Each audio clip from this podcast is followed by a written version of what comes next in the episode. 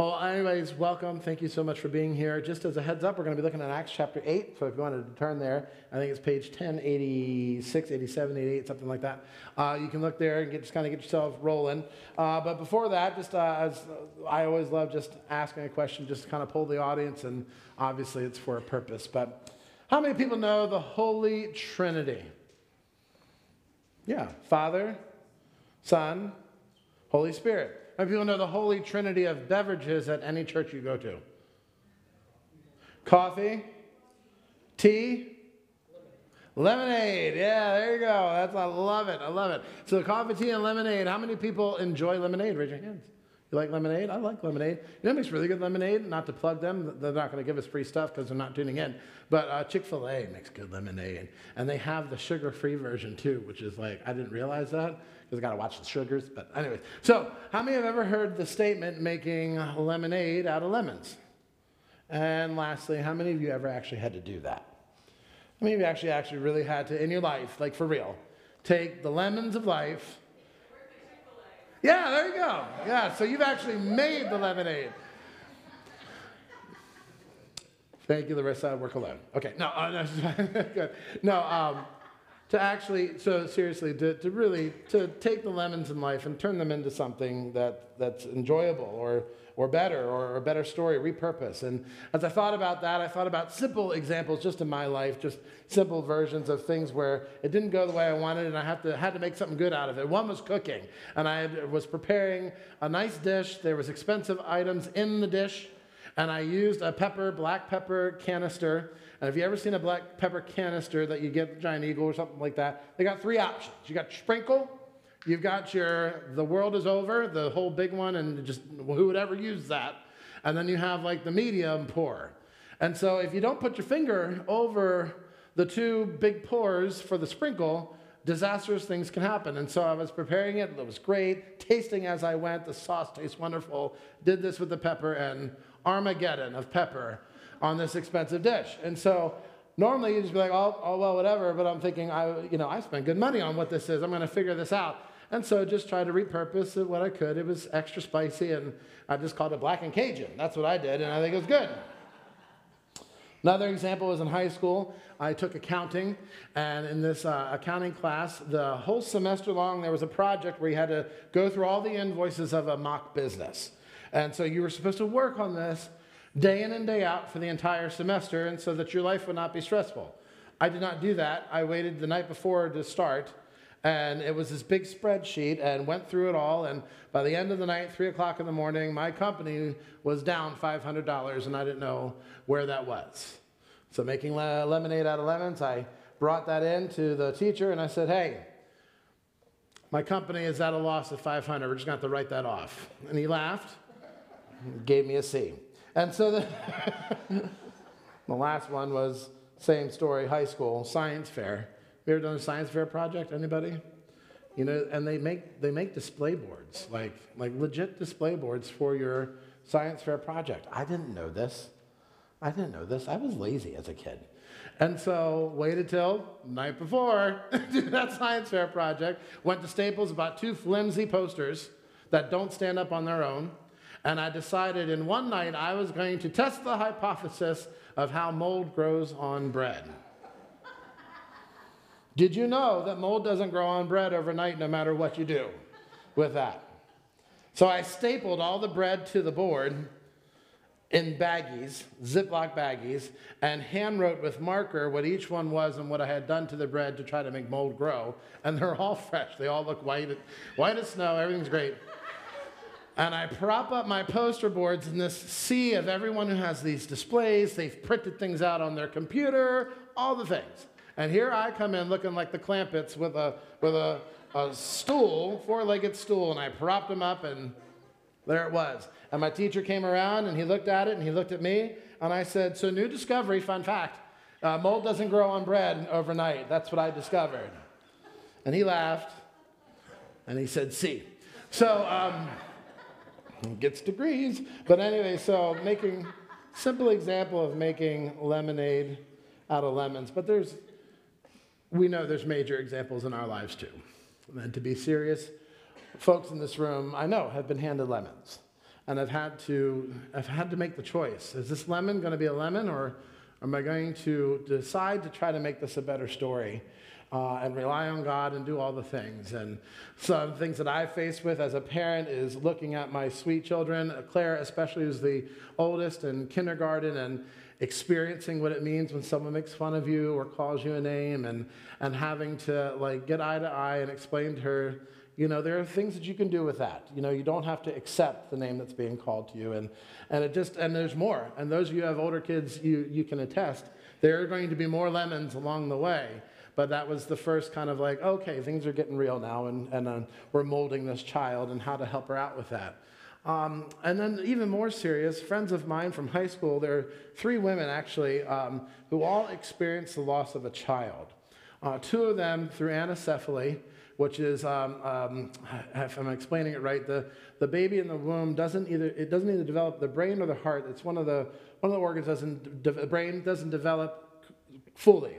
And the baby can be fine, normally sometimes, in the womb. And, and you hear these women's stories, and the baby's kicking and, and all the things. And, and they chose to take, take, take the baby to term. And then they got the gift of an hour or two with this child before the child passed away. And another friend of mine in high school Hers was six months old and dropped her, the baby off at a daycare, and they left the baby in the car seat. And the, cars, and, and the baby passed away in, in its sleep. And so you can imagine that telephone call as she got a call from work to come and, and understand. And so, and it's horrible. And I hate to say lemons because that seems trivial, but the sour notes in, in our story. But these three women used this in their grief and in their sorrow to have ministries for people that have touched hundreds of lives. One of them, uh, she, um, she developed a home for girls in Uganda in the name of her, of her child who was lost to anencephaly. Another one uh, who was a news anchor in Indianapolis now has become a motivational speaker, a Christian motivational speaker to kind of speak to women in groups and things like that about trials and, and moving through that. And it's just amazing how they took that lemon and turned it into something that was, that was fruitful. Since the fall of, God, uh, of man, God has been in the business of making lemonade. God has been in the business of making lemonade in that when, the, when Adam and Eve fell and they were kicked out of Eden, that's a lemon moment. And God turned that around and, and uh, protected them and provided for them and gave them clothes and, and, and sent them on their way. In the Old Testament, there's also this kind of theology, this idea of remnant. Raise your hands, you ever heard that word remnant before in the terms of the Old Testament? And this is how God works. His chosen people, he gave them the law. He said, follow it, you're blessed. Don't follow it, you're cursed. And eventually, of course, they, they transgress against him time and time again. And he turns them over to their sins and to their worship. But he consistently works through a remnant of his chosen people so that his plan of redemption continues on. See, redemption for the Lord is in Jesus Christ, where we get everlasting life. And that's not going to be thwarted by anything that human hands can come up with. He's in the business of making lemonade out of, out of lemons. And this is where we find ourselves in Acts in this morning. We're in chapter 8. Just we just left this horrific scene of Stephen being killed at the hands of folks who were religious and pious and God honoring men. And yet something got dislodged and they end this man's life. And they're trying, like the Dickens, to stop this church movement, to stop this fellowship, to stop the pronunciation of Christ as the Messiah. They're going to do whatever they can, and they've, they've named it as that of the devil. And, and they, they end Stephen's life thinking this is going to be it. And then, boom, the church explodes. And we see the fulfillment of Christ's command for the church, which is, You will be my witnesses in Jerusalem, Judea, Samaria, and to the ends of the earth. They tried to stop it, and it just goes the way that it was supposed to go. The lemonade that the Lord makes is happening. And it all started in the Old Testament with Adam and Eve and Abraham and through all of the covenant heads leading up to Jesus who came into this world while we were still yet sinners, not knowing what we were doing. and calling us to Him. Every message that I do, mostly, I always try to leave us with some bottom line to remember, a statement to remember, and today's going to be no different. To get that statement, though, I'm not going to go in Acts. I want to go to Genesis, and there's a reason why I'm doing that. Got to stay tuned and stay awake. In Genesis 50, we get the story, the, the final story of Joseph. Joseph, the son of Jacob, who's the son of Isaac, who's the son of Abraham. You track him? And Joseph was an insufferable dude and, uh, and his, his brothers sold him to slavery because he was favored by Jacob and they were jealous. Now, selling him into slavery, they thought this was going to end Joseph's life, but it doesn't. God uses the circumstance of what's going on and elevates Joseph and gives him dreams to interpret that helped Egypt and Pharaoh out, so much so that Joseph had a dream about famine and comes up with the idea of, of saving food so that when the famine hit the land, they can hand that food back out again. And so here at Genesis 50, Jacob has passed away, and the brothers of Joseph come up to him, and they're afraid. They're thinking he's in this great seat of power, and he's going to retaliate. So they beg for forgiveness. And Joseph looks at them and says, As for you, my brothers, you obviously meant it for evil. The acts that you did against me, they, they were evil. You, there was no goodness in that whatsoever. But God meant it for good, took what you did and turned it around for the goodness of the Lord so that many people should be kept alive as they are today. Because that's the whole famine thing. And so, what I would say to you, you, I want you to lock in and remember, or write in your journals if you have them, is that the things that we do, the lemons that we produce, are evil. They're not of God. They're sin. They're destructive. And we mean it for evil, whether we realize it or not. But God, God means it for good. The goodness of the Lord will triumph over anything that we can concoct by our own hands. So let's dive in and see how this plays out now that Stephen has been killed and we kind of get the, the boom of the church here. Let's see how this, how this kind of comes together. So open your Bibles to Acts chapter 8, verses 1 through 3. And just before we get there, just remember what has happened thus far. Last week, I talked about the beast that's within us all. And what we see here now is that the beast within us all, even religious people aren't exempt. Even religious people can come up with lemons that God has to work with. Look at how they killed Stephen. Just remember and see the carnal, animalistic, just unchecked, beastly behavior and how they kill him. That's so unbecoming of someone who honors the Lord. So Stephen is now getting ready to be stoned, and he, face shining like an angel, has a prophecy of the one who looks like the Son of Man coming in the clouds.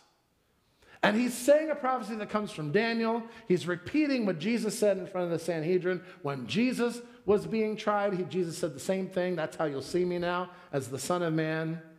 But instead of listening to it, they purposefully raise their voices to drown him out so that no one can hear him not themselves or anybody else. And they drag him out, out into this, uh, out of the city, and they, they get ready. They're throwing stones at him. And he says two lines that Jesus says from the cross Into your hands I commit my spirit, Lord Jesus. And Jesus, forgive them, for they know not what they're doing. He's praying for their forgiveness. He's doing the very thing that we're called to do. And they're loud and they're throwing, and they end his life so that no one can hear that. Thinking once and for all, we got him. But then we open up Acts chapter 8, it doesn't stop there. The beast is loose. It's, it's, it's the, inner, the inner sinfulness of man is, is being unchecked and doing awful things. Acts chapter 8, verses 1 through 3.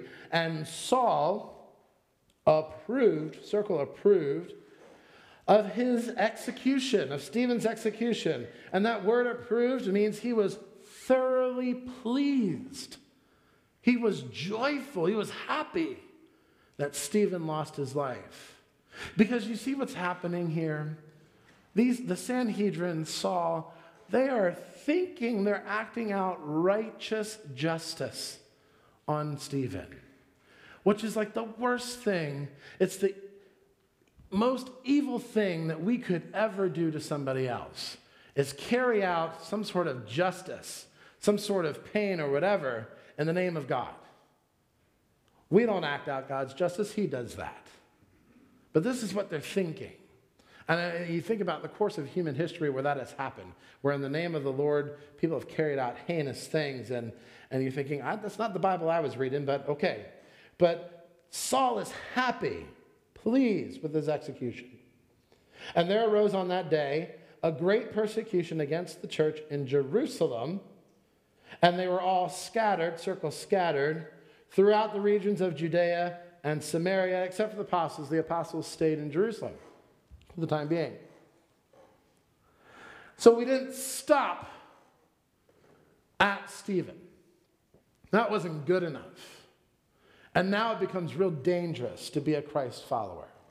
Because now these men are now, it's not just Stephen, we're coming after any of you all who profess Christ as, a Lord, as your Lord and Savior.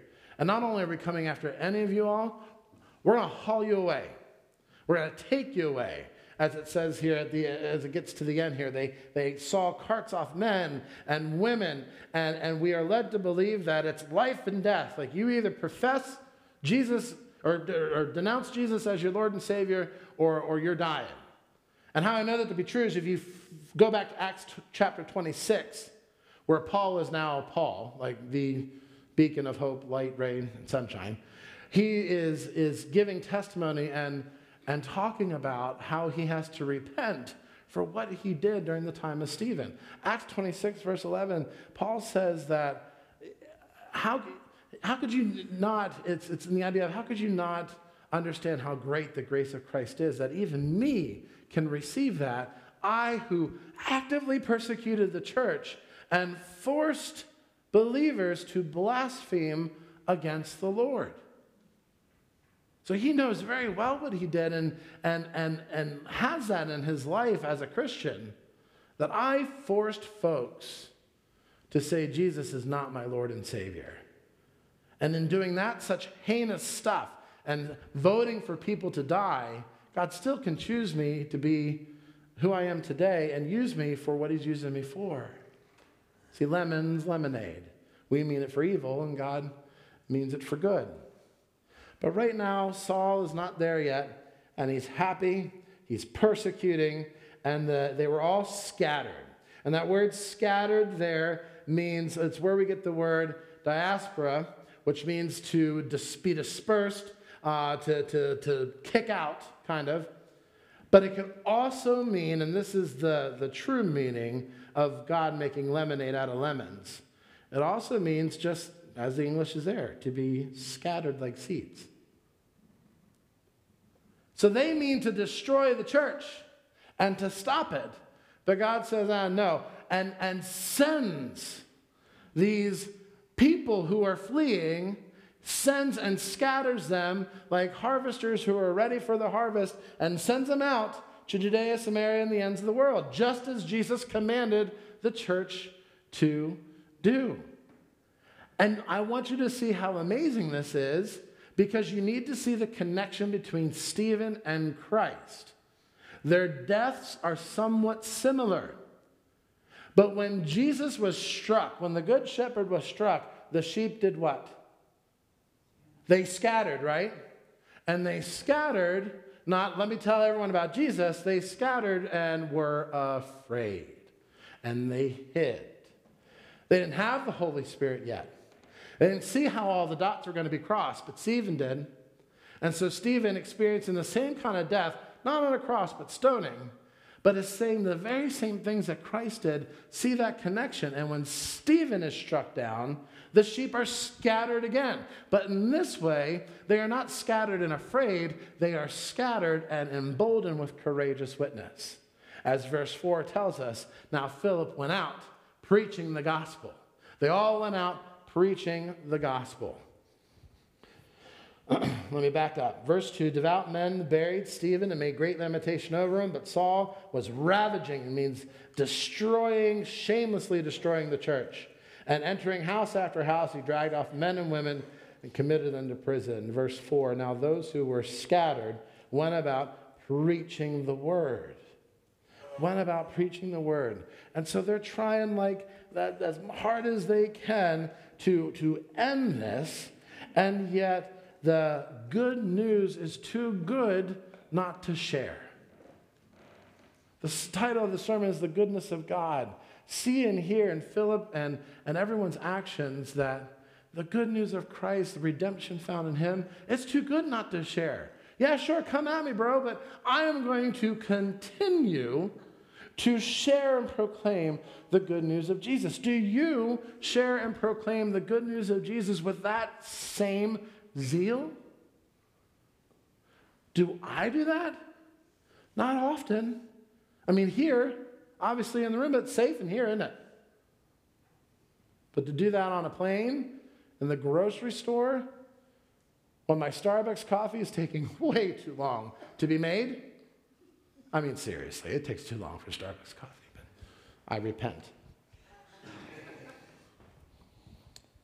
But we now in our church, not just Bethel, but just the church now, and um, really in America, because there's places where the church is under great persecution and it's thriving because it's, it's a matter of life and death. And they realize that life here is, is it's life, but everlasting life is what's promised, and I'm working towards that.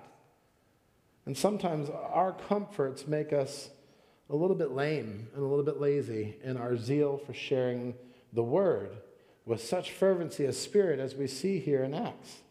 Yet we have the same Holy Spirit, the same one that is working in them is working in us. And so, even in our laziness, can be seen as a rejection of God, but God will use it for good, and He will help us and work us towards his ultimate goal for us as a church. And so now, here's Philip, scattered. Where does Philip go? Look in your Bibles. Where does he go? He goes to Samaria. Raise your hands if you know about Samaria. Okay. So, Samaria, this is of the utmost significance. This is how we know God's lemonade is better than Chick fil A's, though Chick fil A comes in second. So, Philip goes to Samaria. Remember, Jesus said in Acts, at the beginning of Acts to the apostles, You will be my witnesses to Jerusalem, Judea, Samaria, the ends of the world. It started in Jerusalem. Jerusalem is rejecting the, the message. Stephen calls them out, You stiff necked, uncircumcised of heart and, and ears, you are not listening.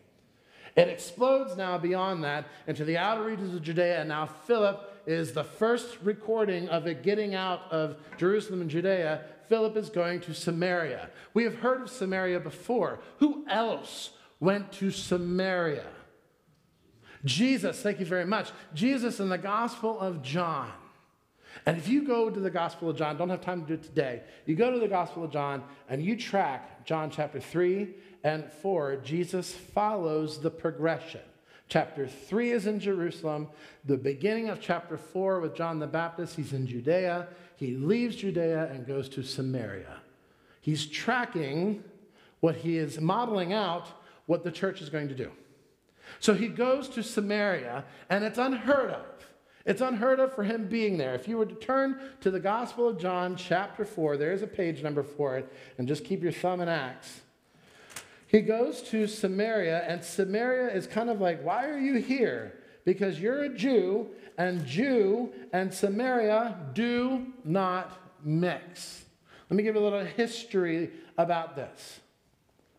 See, in the Old Testament, after David, there came Solomon. Solomon built the temple, and then some bad things are starting to happen, and there is then a split in the kingdoms. There's a northern kingdom and there is a southern kingdom. The northern kingdom got 10 of the 12 tribes to go with it, under the leadership of a man named Jeroboam, who is not in the line of David. And that's important because from the line of David, who are we expecting? Jesus, right? Okay, so this is not in the line of Jesus, this is Jeroboam. 10 of the 12 tribes go with him. The capital of that northern kingdom, where they began to set up a temple for worship, was uh, basically the region of Samaria. The southern kingdom is Judea, and that's Jerusalem, and that's where the temple is for, for worship for there. And so Judea is thinking, we've got the real temple, we've got the real worship, we have no idea who you're worshiping up there in the north. And Jeroboam and the kings after him led the northern kingdom into idol worship, and God handed them over into idol worship, and then finally they were taken over by the Assyrians. And the reason why I bring this up is it then becomes this racial uh, unrest between the two. Because now the northern kingdom is taken over by the Assyrians. There's mixing of theology, mixing of, of worship, there's mixing of, of, of, people in terms of procreating and having kids. Now, this is not to say that the Bible stands against interracial marriage.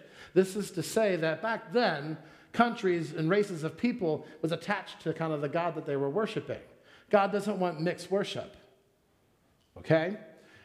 And so there became this now long history now to Jesus' time in Samaria where Jews and Samaritans had nothing to do with each other.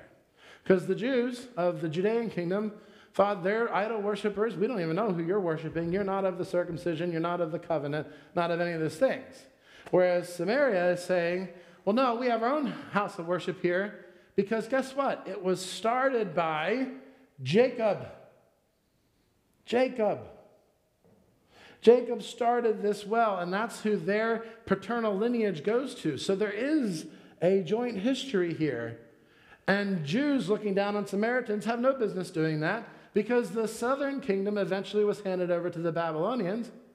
And there was mixing of theology and all sorts of stuff there. But because God makes lemonade out of lemons, through Judea, David comes the Messiah. And he sees that through, does he not? So here comes the Messiah and goes into Samaria as if to say to his own people, Jesus being a Jew, I'm here for Samaria as well meets the Samaritan woman. She says, Why are you talking to me? Uh, you shouldn't have anything to do with me, and the whole drink from me, and you'll never thirst again. And then there's also this line here where she says, Our fathers worshiped on this mountain. verse 20. You say that in Jerusalem is the place where people ought to worship. And Jesus said to her, Woman, believe me, the hour is coming when neither on this mountain nor in Jerusalem will you worship the Father. You worship what you do not know. We worship what we do know, for salvation is from the Jews. But the hour is coming and is now here when true worshipers will worship the Father in spirit and truth, for the Father is seeking such people to worship him. And this kind of goes back to what Stephen was saying in his long testimony in chapter 7 that the Spirit of the Lord doesn't reside in a house made by men. And Jesus is saying this to the Samaritan woman I'm here for you too. True worshipers, true of heart. Okay, let's go back to Acts chapter 8. Philip goes to Samaria and proclaims to them the Christ. And the crowds, with one accord, paid attention to what was being said by Philip when they heard him and saw the signs that he did. Underline that. When they heard him and saw the signs that he did. Just moments ago with Stephen, and well, not moments, but moments to us. Moments ago with Stephen, he says to the Sanhedrin, You stiff necked, uncircumcised of heart and ears, you hear and see nothing.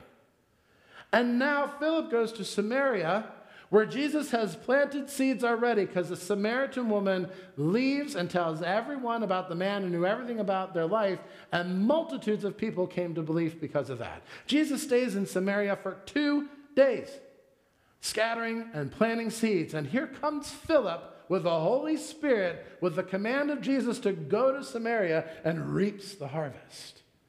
Crowds and multitudes hear and see the good news, and they come to believe. You have lemonade or lemons, I'll make lemonade out of that, says the Lord. And let's see how this works. Now, the even more profound thing about Samaria is that Samaria, where it was in the northern kingdom, was the home of Ephraim and Manasseh. And you're like, who are these people? You're just bringing up, you're just making up names now. Remember, I started with Joseph, right? So Joseph has relations with an Egyptian woman and has kids with that Egyptian woman. So mixed and all the things. And his father Jacob, on his deathbed, calls Joseph in and says, Let me see your sons, Ephraim and Manasseh. And Jacob there adopts Ephraim and Manasseh as his own children to receive the blessings from Jacob, from Isaac, from Abraham. Jesus in John chapter 15 talks about how, the, the, how people are, the branches that have fallen away are picked up and grafted back into the root, not to a branch, but to the root itself. And so in Jacob's blessing of Joseph's, Joseph's children, he is bringing and uniting them back into the root and adopting these two children who would probably be seen as outcasts because of their mixed heritage and grafts them into the root itself. And now we're here in Samaria, their hometown. So, what Jesus is saying here with Philip going to Samaria is I've come for the Jews first, Jerusalem, because they're the chosen, and then the greater region of Judea for all the Jews, but also Samaria. You too get to be a part of this as well. So it doesn't matter the transgressions. It doesn't matter the idol worship. It doesn't matter all the sinful things that you have done. If you are a true worshiper and if you are my children, I'm calling you to me. And then, oh, by the way, Jerusalem, not just these people who have Jewish heritage, but because of your rejection, I'm going to get everybody. This is going to be a whole world thing. And people who are not circumcised and have never heard of me before are going to respond to this great good news in a way that you can't and be grafted in. Isn't that amazing? And you're thinking, okay, so what, who cares? God's great. You could have said that in the beginning. What I want you to leave here with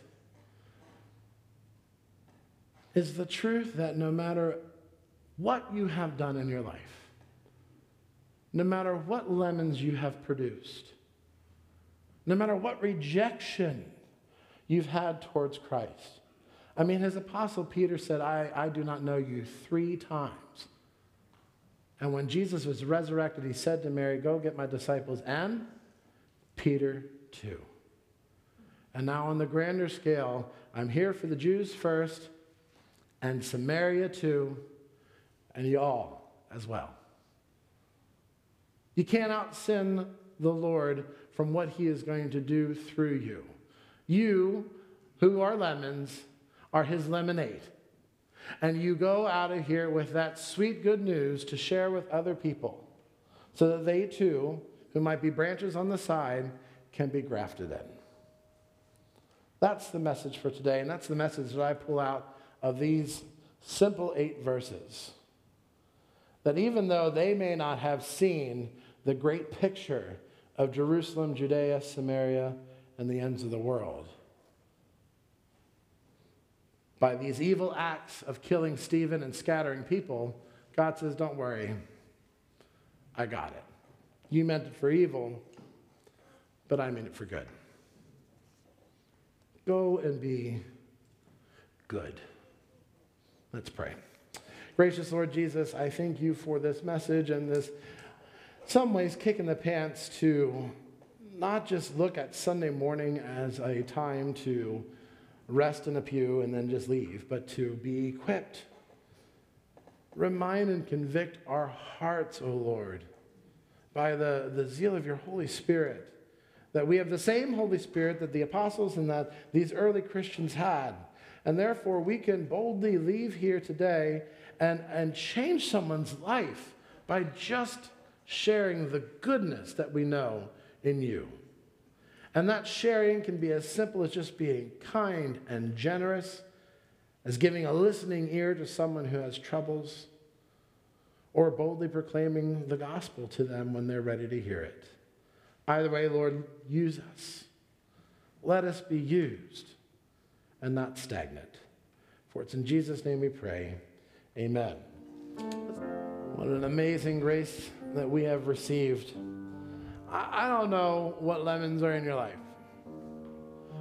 what may have happened in your life that has completely thrown you off course. Or lemons in your life of things that have happened because of your own personal rejection of, of Christ for whatever reason. We're all sinful. We've all, we've all had those moments. But because of the amazing grace and the broken vessels that we are, we can do amazing things with Christ. That even the likes of you and me can be used to melt the strongest hearts of stone. Because the message of Christ is that good. And so leave here with that good news. And don't hide it under a bushel, as the song says, but let it shine. Sharing that good news with someone else so that they too can be picked up and grafted in and be a part of the family. In the name of the Father, Son, Holy Spirit, all God's people said, Amen. Go now to love and serve the Lord, everybody. Be safe. Drive safe.